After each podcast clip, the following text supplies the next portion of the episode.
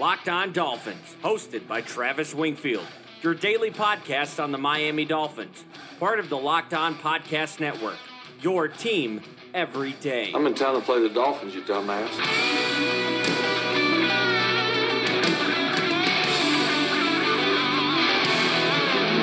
What's up, Dolph fans, and welcome into the Friday, June the 28th edition of the Locked On Dolphins podcast. I am your host, Travis Wingfield, and as always, I'm here to bring you your daily dose of Miami Dolphins football. And on today's show, training camp dates officially announced and open practices to the public.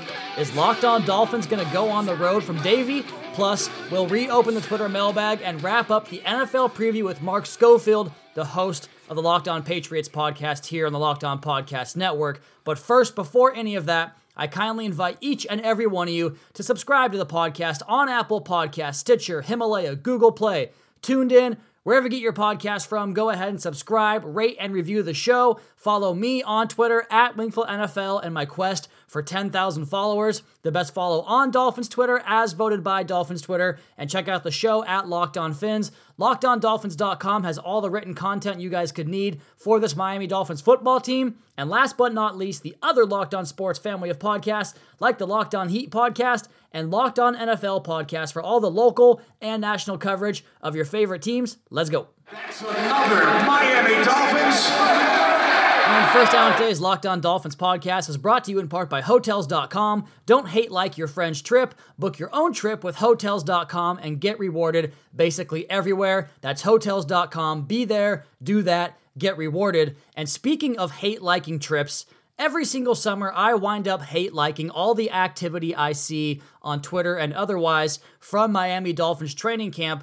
Well, now I'm considering taking the show on the road to South Florida. The Dolphins announced open training camp practices to the public from day one on July 25th, a Thursday, all the way through the scrimmage on Saturday, August the 3rd. The one day off in there is a Tuesday, I believe, July 29th. Then they're back at it on Wednesday, uh, July 30th through August the 2nd, which is a Friday, and then the scrimmage at Hard Rock Stadium on Saturday, August the 3rd. So that's nine practices in 10 days total. A pretty good shot for a visiting fan, a visiting journalist. I've been granted credentials for the scrimmage on August 3rd at Hard Rock Stadium, and I'm working on possible credentials for the practices at the facility in Davie. Otherwise, the one hang up here, the wife did approve of the $400 airline ticket it's going to cost me to get down there but I need to find a place to stay. I just can't justify spending 50 bucks a day for 10 days, 500 in total if my math checks out there, for an Airbnb when I'm coming down there twice this fall to cover two games during the season.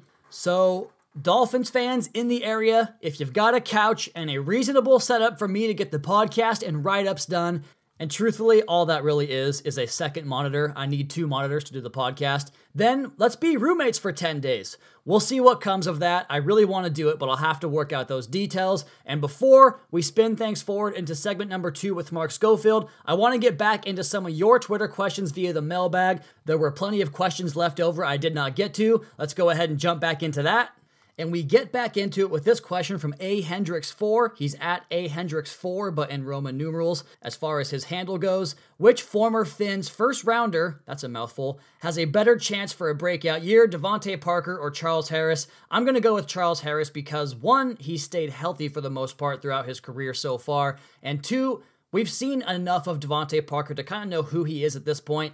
This offseason stuff is going to get you excited every single offseason because of the build and the makeup of his his body and prototype. He fits that exact prototype at wide receiver. As far as Charles Harris goes, I think he was pretty widely miscast in this last defense, and I think that what he can do as a stunter, as a looper, working inside, possibly as a five tech, maybe sometimes off the ball as an outside linebacker, he might be able to find a way to get some pressure on the quarterback that way through the scheme. So give me Charles Harris in a relative landslide as far as those two guys goes.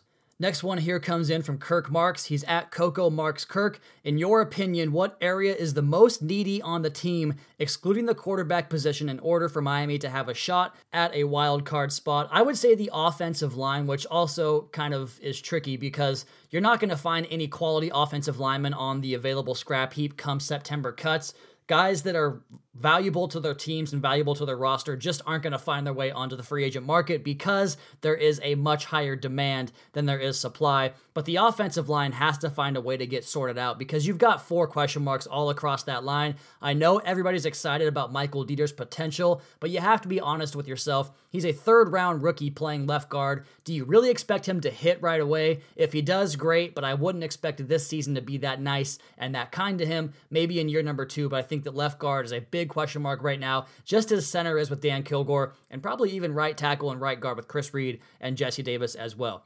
Next question here from Treveron Coleman. He's at T Poppy 2113. Two for one. Number one, where do you feel Laremy Tunsil could improve? I would say the first part of that would be the penalties. He's had some discipline issues and he got it kind of got it corrected last year, but some of those issues still showed up at times in 2018 during his breakout campaign. His next question, number two Do you truly feel this coaching staff could scheme a pass rush using those phantom blitzes? I feel like this defense is waiting for some pieces next year, like AJ Epenesa. Yeah, they certainly do need to upgrade some of the personnel there. They just don't have the bodies to throw pass rushers. I think they're going to find a way to get Jerome Baker heavily involved in that role, and I have high hopes for Andrew Van Ginkel. Just don't expect the pass rush to come from the defensive ends in the scheme. They're going to be more stand up linebackers, but there will be instances where the four down linemen in even fronts will have seven techniques as defensive ends, so you could get some pass rush that way too. But I think that a guy like AJ Epenesa makes so much sense for this defense because he can play five tech, seven tech, off ball linebacker, on ball linebacker. He really can do anything and would be a great add to this defense.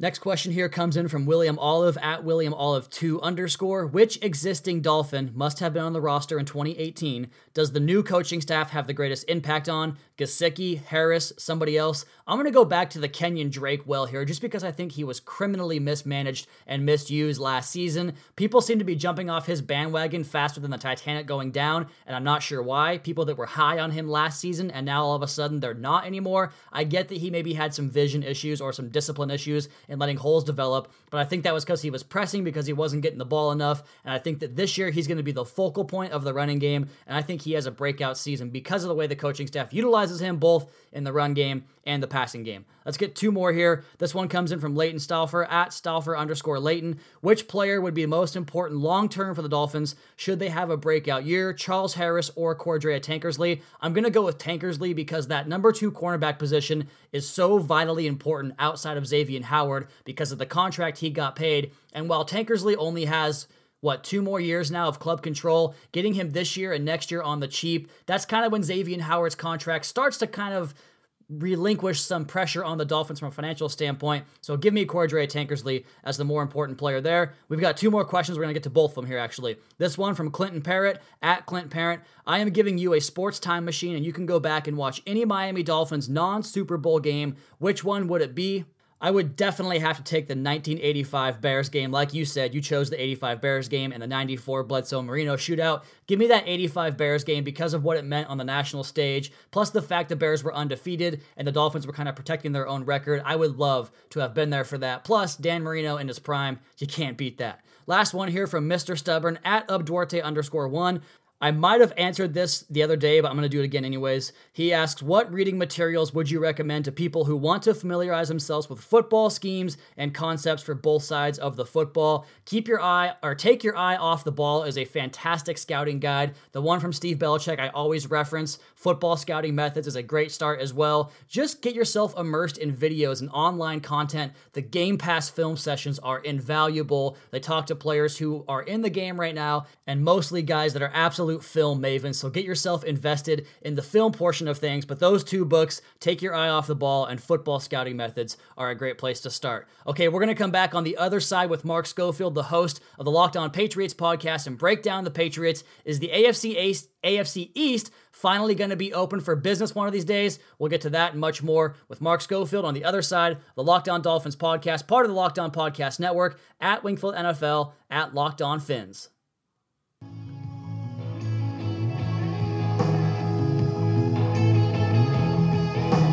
It's stormy and gloomy out here in the Pacific Northwest on this Thursday evening as I record the podcast for Friday, June the 28th. And I know you guys down in South Florida are sweating through all this. I'm trying to get down there in late July for training camp to experience some of this heat myself so I can kind of sympathize with some of you guys. But let's go ahead and spin forward to our next segment here and wrap up this NFL preview, the AFC East preview with the Patriots and my interview with Mark Schofield. And joining the show now is a longtime friend of the podcast and frequent guest in season and off season. He's the host of the Locked On Patriots podcast. He is Mark Schofield. Mark, what's up, man? What's going on, Travis? It's always a blast to be with you. We always, you know, chat about a bunch of stuff before we hit record. It's always a fun time, and I'm excited to be back here with you, buddy. Well, we're lucky enough to get you two times during the season because of the division rivalry, but this offseason, we've gotten you on more times because of the Dolphins trying to become Patriots South. And that kind of transitions into my first question for you because every time we do a podcast, I feel like I ask you about this topic, and it pertains to every Dolphins fan dream about the Patriots regressing back to the field and reopening the AFC East for business for the first time since 2008 and really, in all honesty, for the first time since last century. So, with that said, with multiple coaching changes, four of those guys coming to Miami, Gronkowski out of the fold, Tommy turning 42, is it finally going to happen? Unpack all these changes for us and tell us about Brady approaching his age 42 season and possibly the end sometime of the Patriots' reign. I don't think it happens this year. Travis, but I do think that that end is in sight. And it starts with number 12. And I say this, and I've said it before on your show and elsewhere. Look, he's seven months younger than me. I don't know how he's doing it. you know, he just posted the Instagram story like today that he hit 61 on the gun. I can't do that at a county fair. I can't hit 41 with a baseball. Like, I don't know how he's doing it. He's he's an incredible worker. He's a tireless worker. We've all seen the videos this offseason of him working with N'Keal Harry and Edelman and Josh Gordon. But you can't be honest about Tom Brady and say that he's hasn't suffered a decline because we have seen moments where he's not the same. And you know, you could look at their loss against Tennessee in Week Ten. You could see some of the throws that he missed.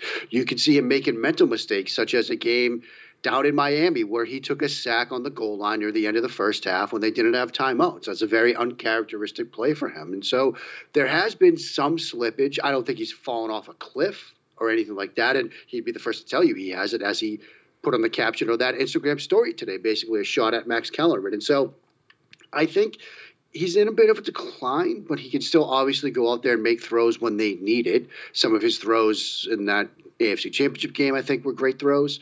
You know, he obviously had the big throw to help win that Super Bowl against the Rams, even though that was a defensive struggle.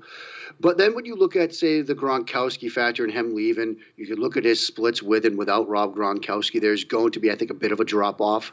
They didn't really address the tight end position. They're going to try to do it piecemeal with some different guys. So I don't think this offense is going to be as good, but they've also bolstered the running attack. Sony Michel was a big part of their playoff run. They added yet another running back at Damien Harris. Perhaps that's a nod to Michel's knee being nicked up, although the recovery is supposedly ongoing. He's ahead of schedule. But that all being said, it's hard to bet, bet against this team right now. Now, I love, Travis, what all the other three AFC East teams did this offseason. I love how they approached the first round. You saw what they did all of them went basically interior defensive line. Like that's how you stop Tom Brady. This is a first round of picks designed to stop Tom Brady for the you know, the, near, the near future. And I love the Josh Rosen acquisition. I love Josh Rosen coming out. I still think he's got a great future as a quarterback. I think it was a great move to make because you can, if you sort it out with him and he pans out, then you don't have to worry about the 2020 draft class. And so I love what these teams have done, but I still think most of these teams maybe a year or two away from knocking the Patriots off the top. And certainly the Dolphins probably come in last in terms of the length of these rebuilds. But like you said, that's what it is. And it's been a long time since Miami has full on hit that reset button. And I want to go back to a, a, a, comment you made regarding kind of Tom Brady's decline and the elevation of the running game in New England, which has been a good crutch for them for a couple years now and something they tend to do very well run the ball against favorable boxes and that sort of thing. But I can't remember where I heard it, Mark. Somebody had mentioned that maybe Damien Harris was starting to kind of get some of the buzz in OTAs and that Sony Michel was falling out of favor. Is there any truth to that? And where do you put this Patriots ground game in terms of how important it is to get this team back into the Super Bowl this year? You know, one of my favorite things to tell people is always, even if you don't play fantasy football, follow fantasy players on Twitter, Like read what they're saying because they spend so much time analyzing and overanalyzing, whether it's press conferences or workloads and OTAs to try to get that winning edge.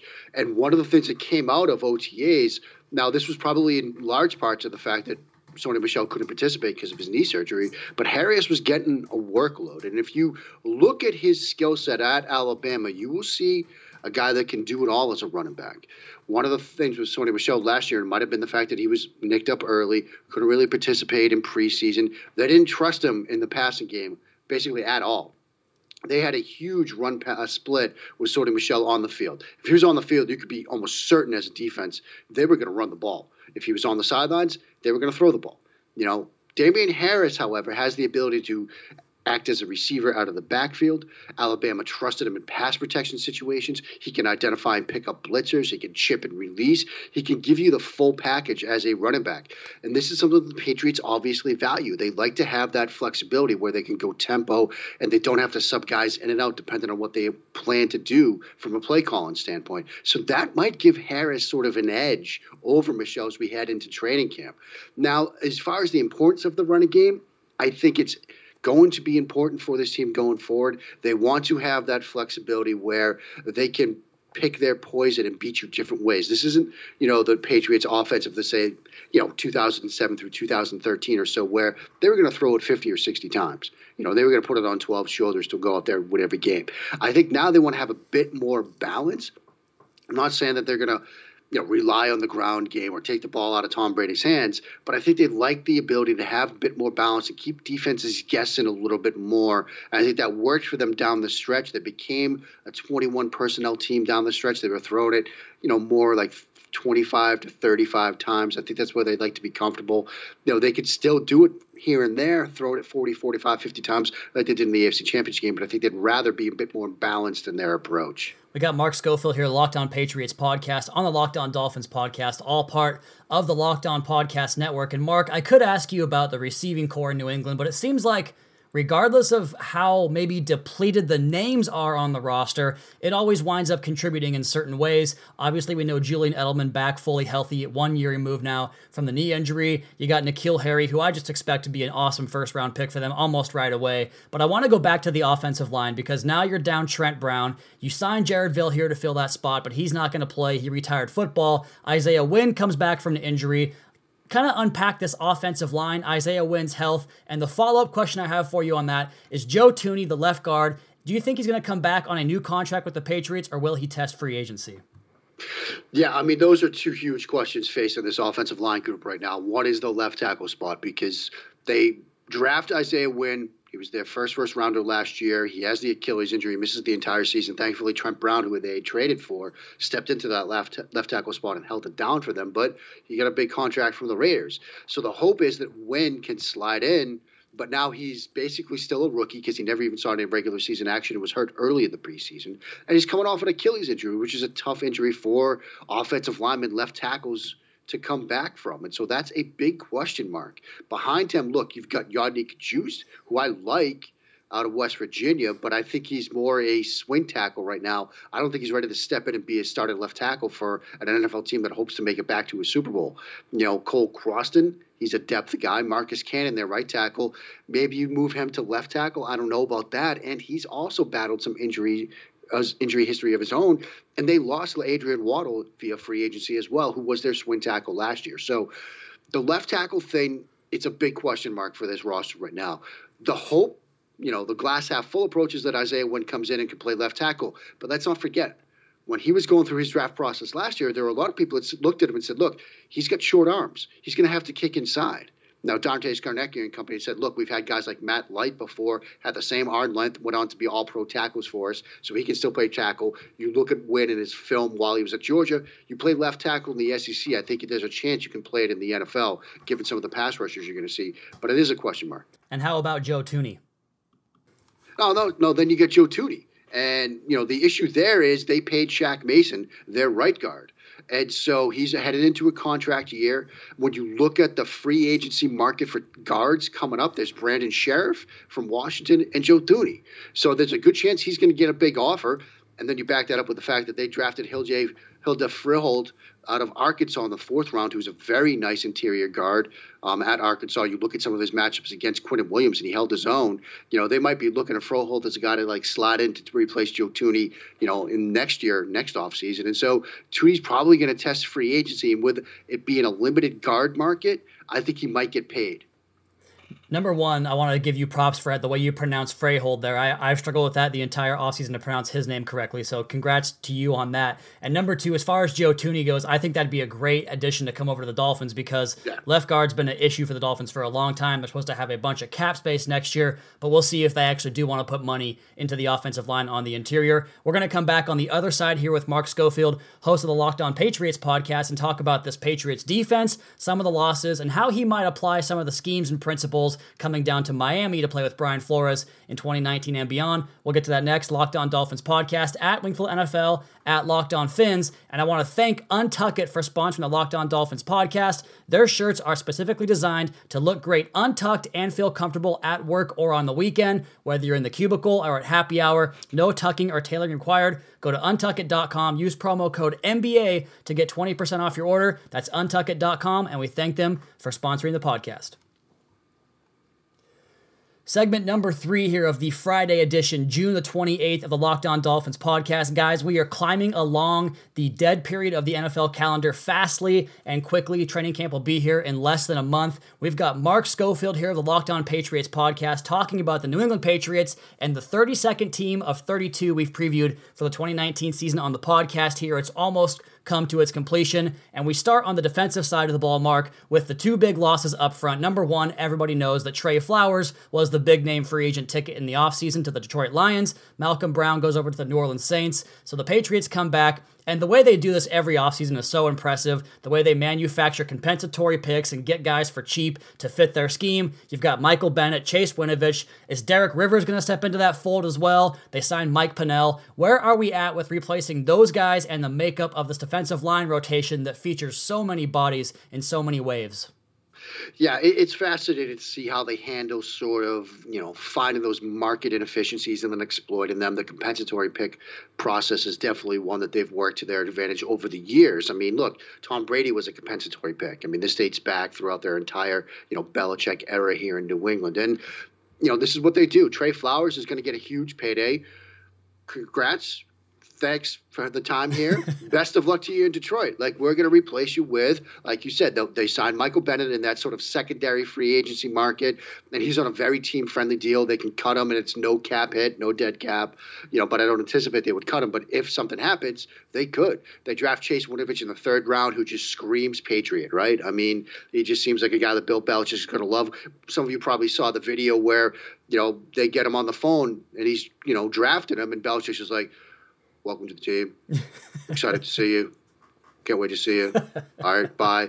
And meanwhile, Winovich is like starting to cry, and his family's like losing their minds, and Belichick's just like there in a hoodie and a, in a pair of shorts. you know, the Patriots front office in the meeting rooms. It's, it's just quintessential Patriots right there. I think Mike Pennel was a nice acquisition for them. Big interior body, sort of replaced Malcolm Brown up front. You know, but let's be honest about the Patriots' defensive front. They haven't had like a pure guy that can win one on one on a consistent basis in terms of a pass rush since probably Chandler Jones, and they let him go to Arizona. They traded him to Arizona. You know, they can get it done with scheme and try to like manufacture some one-on-one opportunities. If you look at Trey Flowers, part of his best moves last year was when they would kick him inside against a guard or a center and get him matches get them some favorable matchups that way. So they'll get it done with scheme. You mentioned Derek Rivers, Travis, and that's sort of been a fascinating name for the Patriots over the past couple of years because if you remember when he was coming out out of Youngstown State, people loved him. They loved him down at the Senior Bowl, but then he, you know, doesn't really play his rookie year. Had some injury problems. We've been waiting for him to kind of step into that role. Maybe the third round pick finally does it this year.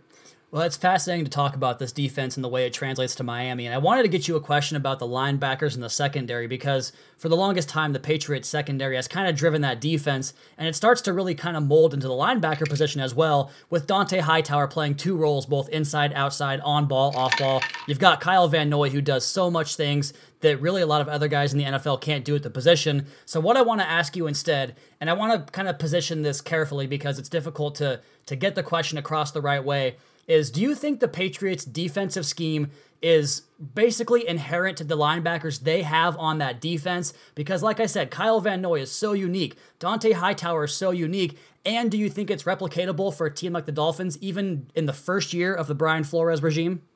I think you can replicate it because there's an additional factor to this defense that I think people have to really start to talk about and think about the future of defensive football. And that's the role of that third safety, Patrick Chung, because this is a defense that plays a lot of 326, 335, and they basically use Patrick Chung as a hybrid hybrid linebacker type slash safety. And so there will be times, obviously, when it's a long down and distance where they will have him as more of a traditional, like strong safety type, covering tight ends, maybe still down in the box, but he can play some deep safety stuff at times.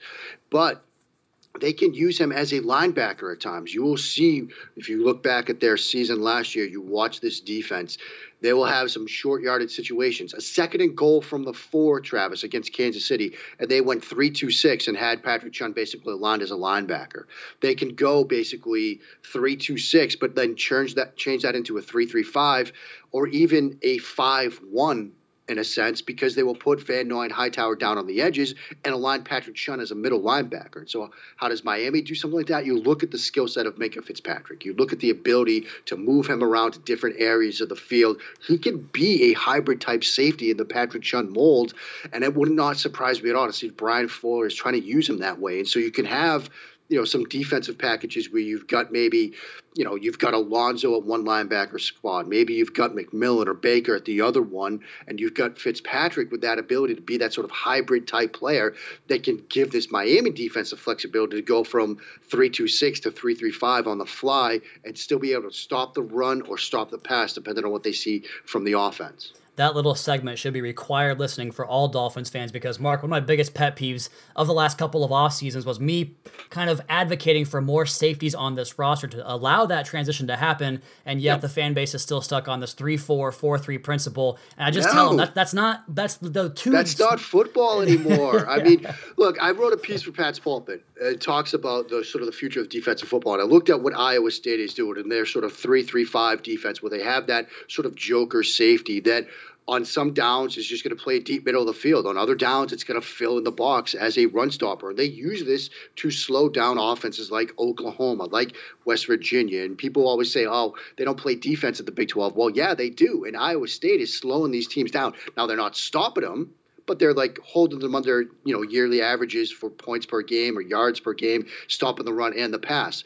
And if you think about the NFL today, you're not getting a ton of stops. That's not really the goal, I think, for defenses in this offensive era and the, the rules so tilted towards the offense. But you want to get some. You want to get a couple. And I think hybrid safeties might be that next sort of wave. Getting three safeties on the field. You look at teams like the Chargers, and they draft a guy like Kyzir White, a safety at West Virginia, and they basically play him as a hybrid. I think that's the future of defense, and I think these three safety looks are going to be a big part of it. Miami would be smart to borrow that from New England, and it wouldn't surprise me at all to see Brian Flores do just that. And I've talked so many times in the podcast about how Duron Harmon played 60% of the snaps last year as a third safety on the Patriots roster, so it's definitely the new yep. age of football. And you mentioned the Iowa State defense; they held my Washington State Cougars to I think one of the season lows on the year as far as points uh, points in the game and yards gained as well. So, like you said, the Big 12 does have some defensive principles that can work in this new modern era of offensive football. Mark, before I let you go, I've been asking the Jets and Bills hosts before you this prediction: Will the Patriots sweep or split with the Dolphins? And what's the Patriots record going to be in 2019? And how far do they go?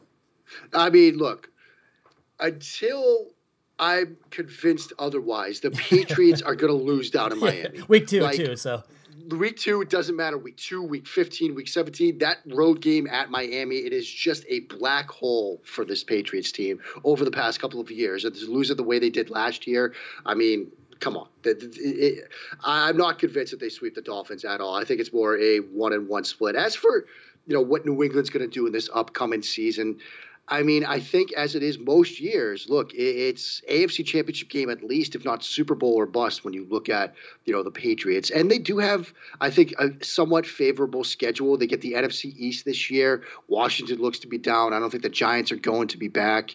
You know, they get Cleveland at home. And, you know, I think that's a, a team that is certainly on the rise, but You know, they might still be perhaps a year or two, maybe a year away from being what everybody hopes they're going to be this year. You know, I think that's a game that they would probably win. They get the Chiefs at home, which is favorable. You know, some of their road games down at the stretch, they get, you know, at Cincinnati. So I think this is still probably a 11 and 5, 12 and 4 type team that should be, you know, at least home the first week of the playoffs. And we'll see the matchups that they get. Home field advantage is going to be big for them if they can get it. Yes, they won at Kansas City, but this was a bad road team last year. It was one of the strangest aspects of this season. They had back to back losses at Jacksonville and at Detroit, and then at Miami and at Pittsburgh. Their best road win was probably at Chicago. And, you know, they lost at Tennessee in somewhat humiliated fashion. So getting home field would be big for them. And hopefully they do. If if they do get that, you know, then they probably have a much more easier run to an AFC Championship game and then perhaps a Super Bowl. But that's kind of the set the expectations for this team. It's sort of Super Bowl or bust for the most part. Something tells me if the Dolphins do take the Patriots down in week number two, this entire rebuild or tank for Tua among the fan base is going to go completely out the window, and we're yeah. talking Super oh, Bowl yeah. once again, like we tend are, to are do. you? I, I don't want to hijack your show, but are you on the tank for Tua bandwagon here? Uh, after, Is that where you're at? After watching Jordan Love's film, not so much. I'm a I'm a big fan oh, of his. Oh, Jordan Love. Oh man, it's going to be a hard fall for those of us on the East Coast, man. To try to stay up late and watch Jordan Love out there. You've got KJ Costello out there, who I think could be good, and way out west the dark horse, Cole McDonald. Cole McDonald, yes. Hawaii quarterback getting some first round buzz. I know some people like him a ton. I wrote a piece about him. I think he's fun to watch. That offense is fun to watch. But yeah, if you're, you know, if you're a college football fan, you like watching some good quarterbacks brew the coffee, friends, because it's going to be some late nights, some late Saturday nights, or early Sunday mornings, depending how you look at it. For those of us on the East Coast. Well, not to mention Justin Herbert, Khalil Tate, and Jacob Eason as well. And the good news is for Locked On Dolphins fans, your boy just got signed up with FanSided to cover the Pac-12. So I'll have you guys covering all that stuff this season. It's going to be a lot of fun, Mark. It's fun to watch these quarterbacks. There's nobody you can respect more in the game than when it comes to quarterback play than Mark Schofield. He is Mark Schofield, the host of the Locked On Patriots podcast here on the Locked On Podcast Network. Mark, before I let you go, tell us what you're working on, what the people or where the people can find you. Rather, I know you're a busy guy. Well, Travis, thanks so much for having me. Congrats on the fan FanSided gig covering the Big 12. That's going to be a ton of fun. Uh, so much good football being played out there. As for me, rolling through phase two of the offseason program here at Locked On Patriots. Phase one was 2018 revisited. We went week by week through the schedule, looking back at some of the, the moments that made the 2018 season. Now we're going Patriots A to Z, two letters a day, talking the people, the plays, and the moments that have made this franchise. Dolphins fans, I had to just cover that snow game from the early 80s oh, with no. the snowplow, with Mark Henderson, a felon on work release, a burglar, driving a snowplow, carving out a little space for John Smith to hit a field goal so the Patriots would beat the Dolphins in a 3 nothing game, a game that helped the Patriots make the playoffs. Had some Don Shula audio, him losing his yeah. mind. Rightly so. It wasn't fair and he actually Shula asked Pete Rozelle, the commissioner at the time, to overturn the result. And while yep. Rozelle agreed with him that it was wrong, he wasn't going to overturn this result. That snowplow now handed in the Hall of Patriots place in their Hall of Fame. I was gonna say Don Shula probably will have that inscribed on his headstone one day about that snowplow I, game because I think he never has gotten over that. But again, Mark Schofield, Locked On Patriots podcast. Mark, we'll talk to you on the after or before the uh, second week of the season, September the fifteenth. Dolphins and Patriots at Hard Rock Stadium. We'll get you on the podcast then. Does that sound good? Sounds great, buddy. Already looking forward to it. All right. Be well, my friend. Those interviews with Mark are always so, so good as off he goes for another great edition of a crossover podcast here on the Locked On Podcast Network. Before we get out of here, I want to tell you guys about Grip 6 belts, the greatest belt on the universe. They're ultra lightweight belts with no holes and no flaps. Make a great gift to your grandfather, your father, your son, whoever it might be. Grip 6 has a special offer for you at grip6.com slash lock. That's grip6.com slash lock. And a kind reminder for all of you to subscribe to the podcast on Apple Podcast. Leave us a rating leave us a review. Check out the other Locked On Sports family of podcasts for all the local and national coverage of your favorite teams. Follow me on Twitter at Wingfield NFL. Follow the show at Locked On Fins. Keep up to date on the Daily Dolphins blog over at LockedOnDolphins.com. You guys have a great rest of your weekend. We're going to talk to you on Sunday night with a best training camp battles to watch edition of the Locked On Dolphins podcast, your daily dose for Miami Dolphins football.